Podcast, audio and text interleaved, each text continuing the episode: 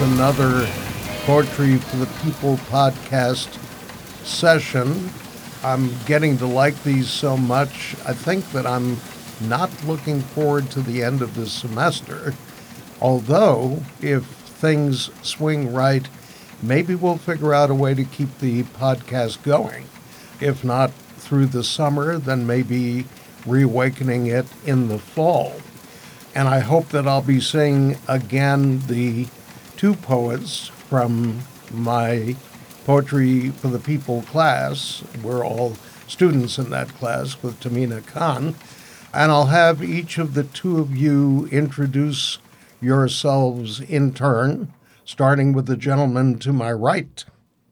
Hello, uh, my name's Leland Jung, and I'm a student in his class, Poetry for the People right now I'm sort of in between. I'm studying to pass an acupuncture license exam, mm. but in the meantime, I'm taking classes here.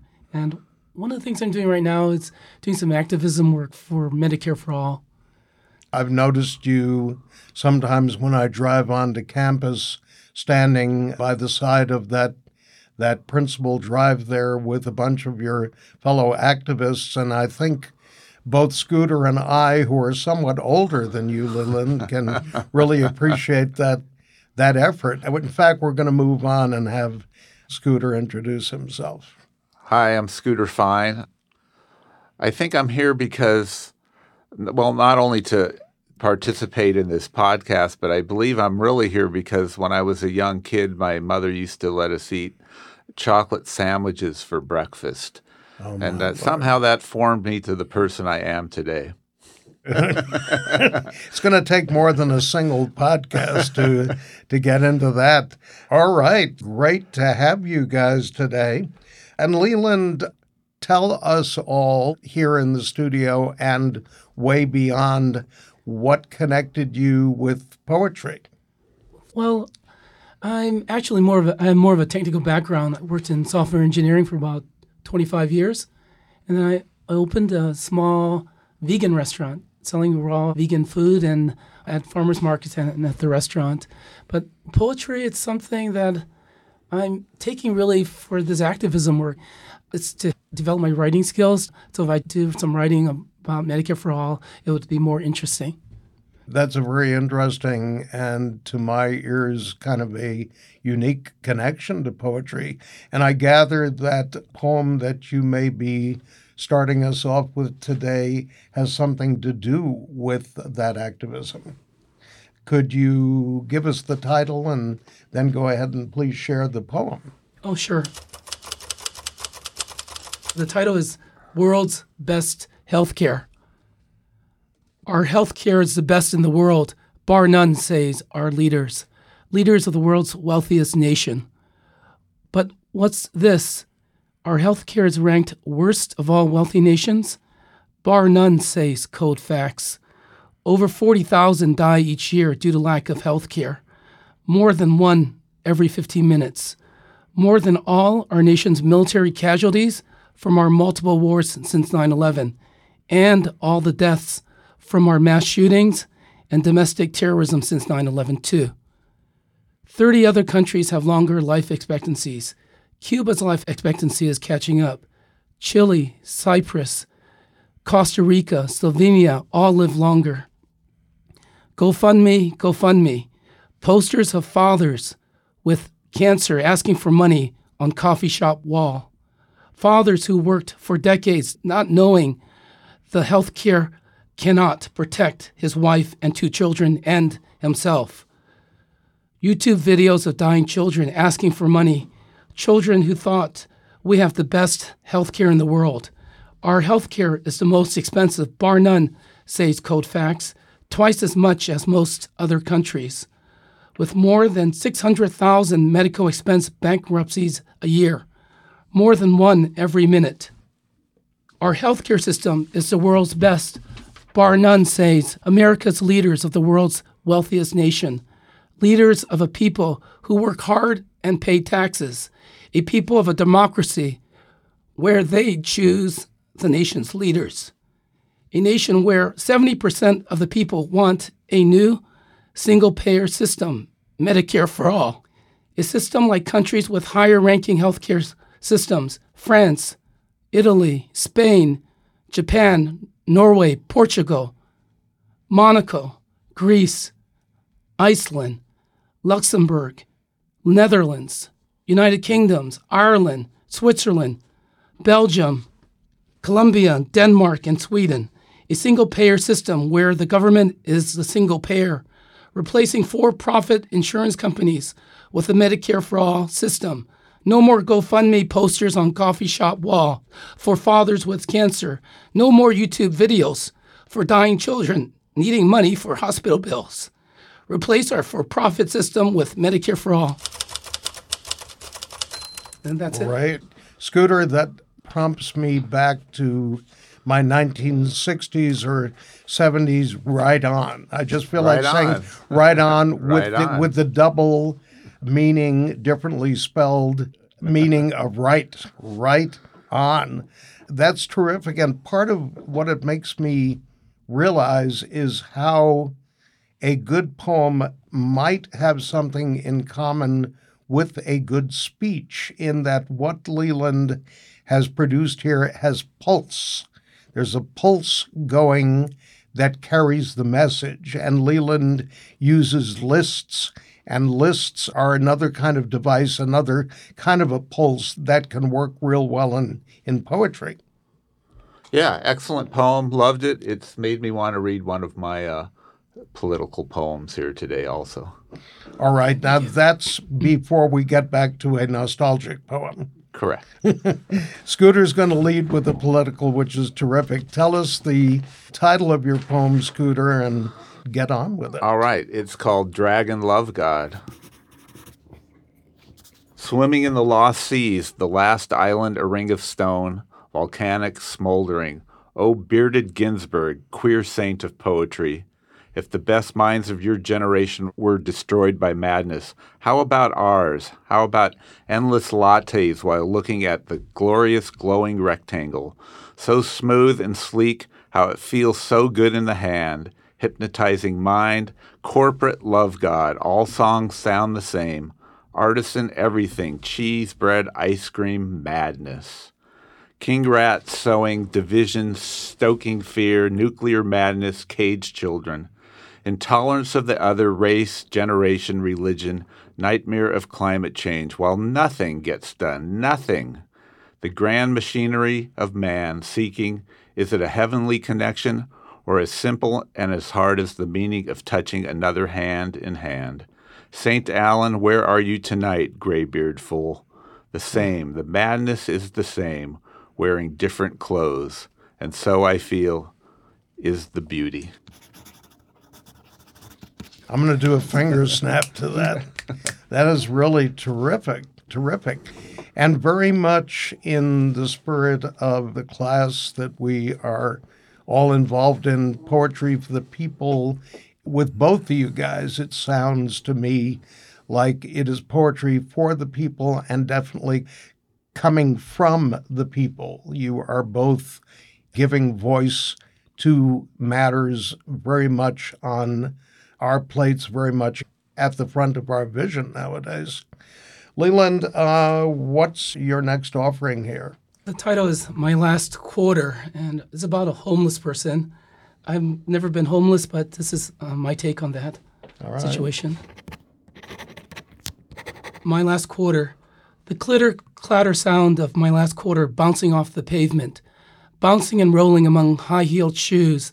Long legged women lift their dresses and feet like calypso dancers, tapping the sidewalk as my last quarter rolls among them. I drop down to the floor on all fours, crawling among their supple limbs. My face grazes their cotton dresses, smelling the scent of freshly laundered clothing. Turning my head, I hear their high pitched screeching as they run down the street, their arms waving and their floral dresses fluttering. I turn back to my task. Where is that quarter? There it is. It's rolled into a puddle. I reach down to pick it up, but it's too slippery and slimy. I manage to push it with my fingers. I feel the muddy grit going under my nails, and dirty mud squishing between my fingers. It's covered in green slimy muck. With a dry sleeve, I wipe it clean. It's my last quarter. I drop it in the meter. Five minutes of time. Oh, I see the women are back with a handsome man in blue. With noses pointed indignantly in the air, they point their long, skinny fingers at me. The well muscled man questions me. I point to the meter and say, Five minutes of time, and I sit down in my parking space. Standing between the screeching woman and me, arms crossed, he tells them, I have five minutes of time. As I whisper, It's my last quarter. It's my last quarter. Again and again. In what you're reading today and in what we've heard from you in the classroom, Leland, I'm hearing such heart. Plus, which, Scooter, I don't know how, how that one hit you, but my mind is totally blown by the perspective. There's something almost cinematic in Leland's poem. It's like a low angle camera shot, which blows my mind. And in the reference to the passersby, there's also something very sensual. I, you know, I think poetry should paint a portrait. Yeah. And not all poetry does, but I, I, like poetry that does paint a picture so you can also see it in your mind. It's, it's sad, but it's also very sweet in the sense mm-hmm. that you're just feeling empathy for somebody other than yourself, seeing the world in a wider way than just what's right in front of your face. So uh, very nice, very very nice. Yeah, you two guys are very much alike in uh, that sort of sensibility. What poem are you going to be doing for us next, Scooter? Okay, so what I'm going to do here is um, April. Not only was it National Poetry Month, and we're in May now, but April was National Poetry Month, but it's also National Letter Writing Month. So I have a friend. I sent him a poem. Mm. The poem was about his uncle. His uncle is named Tony. He's affectionately known as Uncle Bone. He was a writer. He came up with in the late 50s and the 60s in Venice, California. There was a writing movement there. They were the Los Angeles Beatniks, and Tony wrote his whole life. That Venice was, if not still is, sort of a hip part of LA. Well, Venice Venice has an interesting history. I'm not going to get into it, but Venice in the 50s and 60s was was basically considered a slum, and ah. it was a place where you could live very very cheaply. Now right. Venice is is a high end district, and it's a nice place because it's in a nice place by the ocean. Anyway, Tony came up there, and let's read one about Tony. Please. Dream poem. Walking on deserted street, Uncle Bone forgotten beatnik saint, appeared scraggly, beard spotted with gray, drunk and mumbling. I'm a day late and a poem short. Believe in something, anything. Belief is a flower, so is the moon, sky flower. Lick the flower, lick the moon, lick the flower. The moon is a flower to eat. Eat the moon, lick the flower. Belief is a flower that grew into a moon. Flower of the night, lick me, we will lick each other and paste feathers to an ancient love. Uncle Bone smiled and disappeared into the moonless night. Mm, nice. And in a sense, that is kind of an homage to uh, an older form of poetry with the, the sensuality and the transcendence, getting across barriers to celebrate things. Yes, yes. Beautiful, beautiful. Leland, what uh, what have you got next for us? The next poem is This Old Pen Oftentimes, when you write, you get a little writer's block, and this is kind of expresses that frustration. In addition, oftentimes in life, things don't happen. The events that you want to happen doesn't really happen, and Ain't you have to wait truth? on things. Yeah. So uh, that's all I, I can start right now. Please. This old pen. This pen is black and long with sharp metallic tip, a sharp nib that scratches and tears but the pen's body is smooth with curves that feels so good when held. Yet I wait, I hesitate. It's difficult. It must be dipped in ink, wet ink that's hard to control and can bleed through the paper. But with practice, it can write with beauty and expression beyond modern pen's abilities. So I wait, I hesitate, and then the pen begins, drawing hesitant markings first, dots, circles, scribbles. Words are written, perhaps initially with hesitancy and uncertainty. But then the same old questions are asked, the same old reasons are given. The words can't stop. It's impossible. Why did it happen? Why can't it stop? I press the pen harder to embolden the word. Then I write with lightness and speed. The words can't wait. They rush out unrestrained. Verbs leapfrogging over nouns. Unwanted nouns interjecting themselves as subjects of sentences, desperately trying to answer who, what, where, when, why, and how. Maybe adding or replacing a word can change things, make things more clear, more logical, more convincing. Why can't they understand? It's so simple, like playing in the warm sun, running in the grass. Why can't things be like that? It's so simple. It's so simple.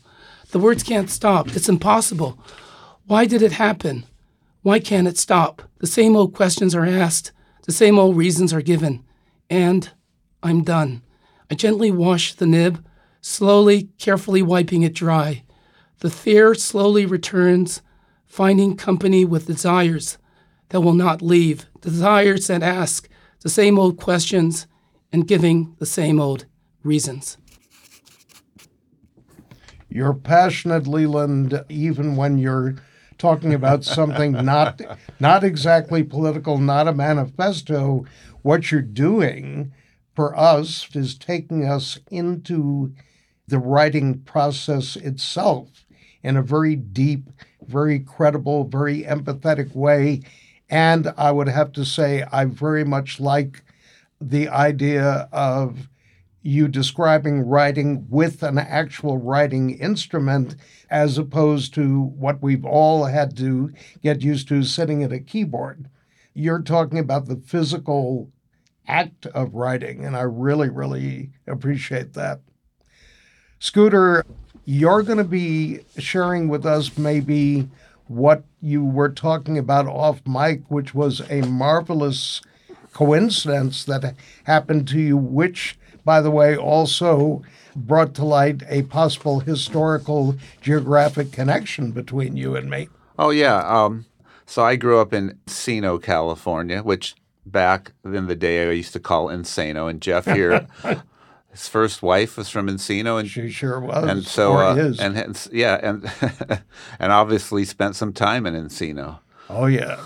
So anyway, so the last poem I just read, the dream poem about Uncle Bone, I sent that poem, as I said, to um, Uncle Bone's nephew, and he sent me in the mail. was a friend of yours. Yeah, he's a friend of mine. He's a friend of mine for a long, long time, 40 plus years. All right. Yeah.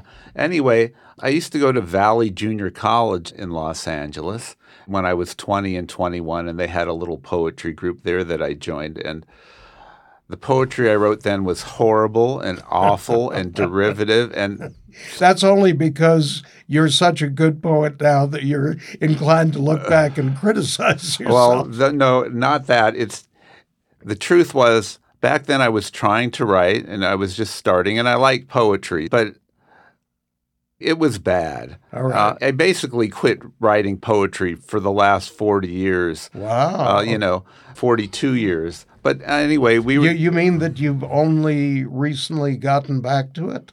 I guarantee I have not written a poem in the last 25 years. I tried a few poems. Leland, I think that's hard for us to believe. It, it, Yeah. It's absolutely true. But the point, the point is this: is that I always liked poetry, and then so I met Tamina at a party, and, and she was handing out a little flyer for her class, and my wife encouraged me to go to the class. So Good wife. Yes, good wife, definitely. Betsy, very sweet.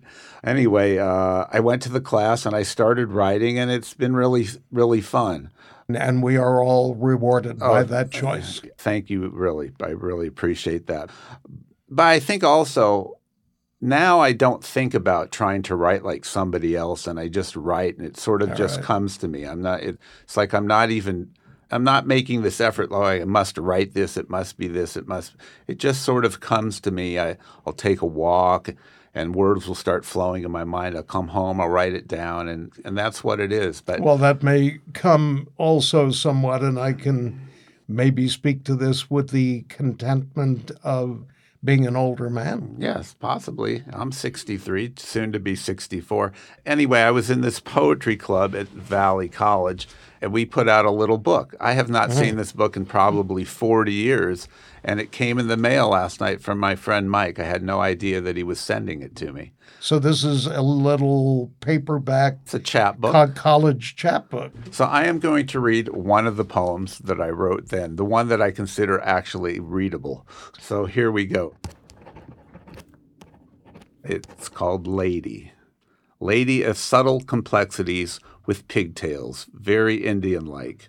Silently speaks with eyes, yes, and smiles, whispering flesh games, exploring her gentle, firm, smooth body, slowly holding hands, rubbing foreheads, cheeks gently, kissing soft, warm lips like a first love. It was ours.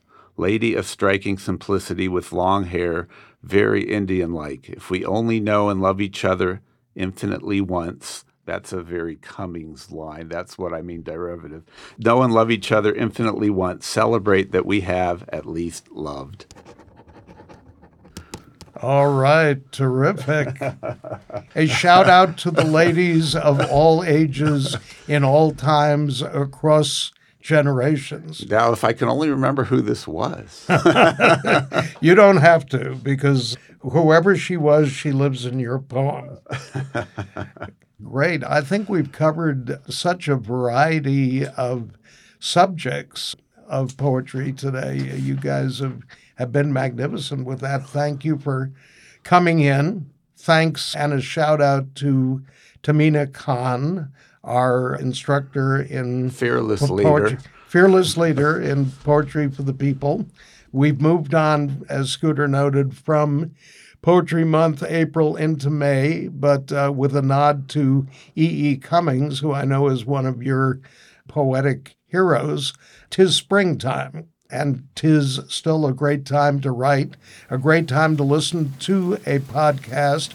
Shout out to our producer, Nicholas Harder. I hope you're all enjoying this, and the podcast, as you get to it, is giving you an email address you can get to me via. Give us a little bit of feedback. Give us some uh, some reaction to Scooter and to Leland, our wonderful participating poets today, and listen to our next podcast. Thanks, and keep writing.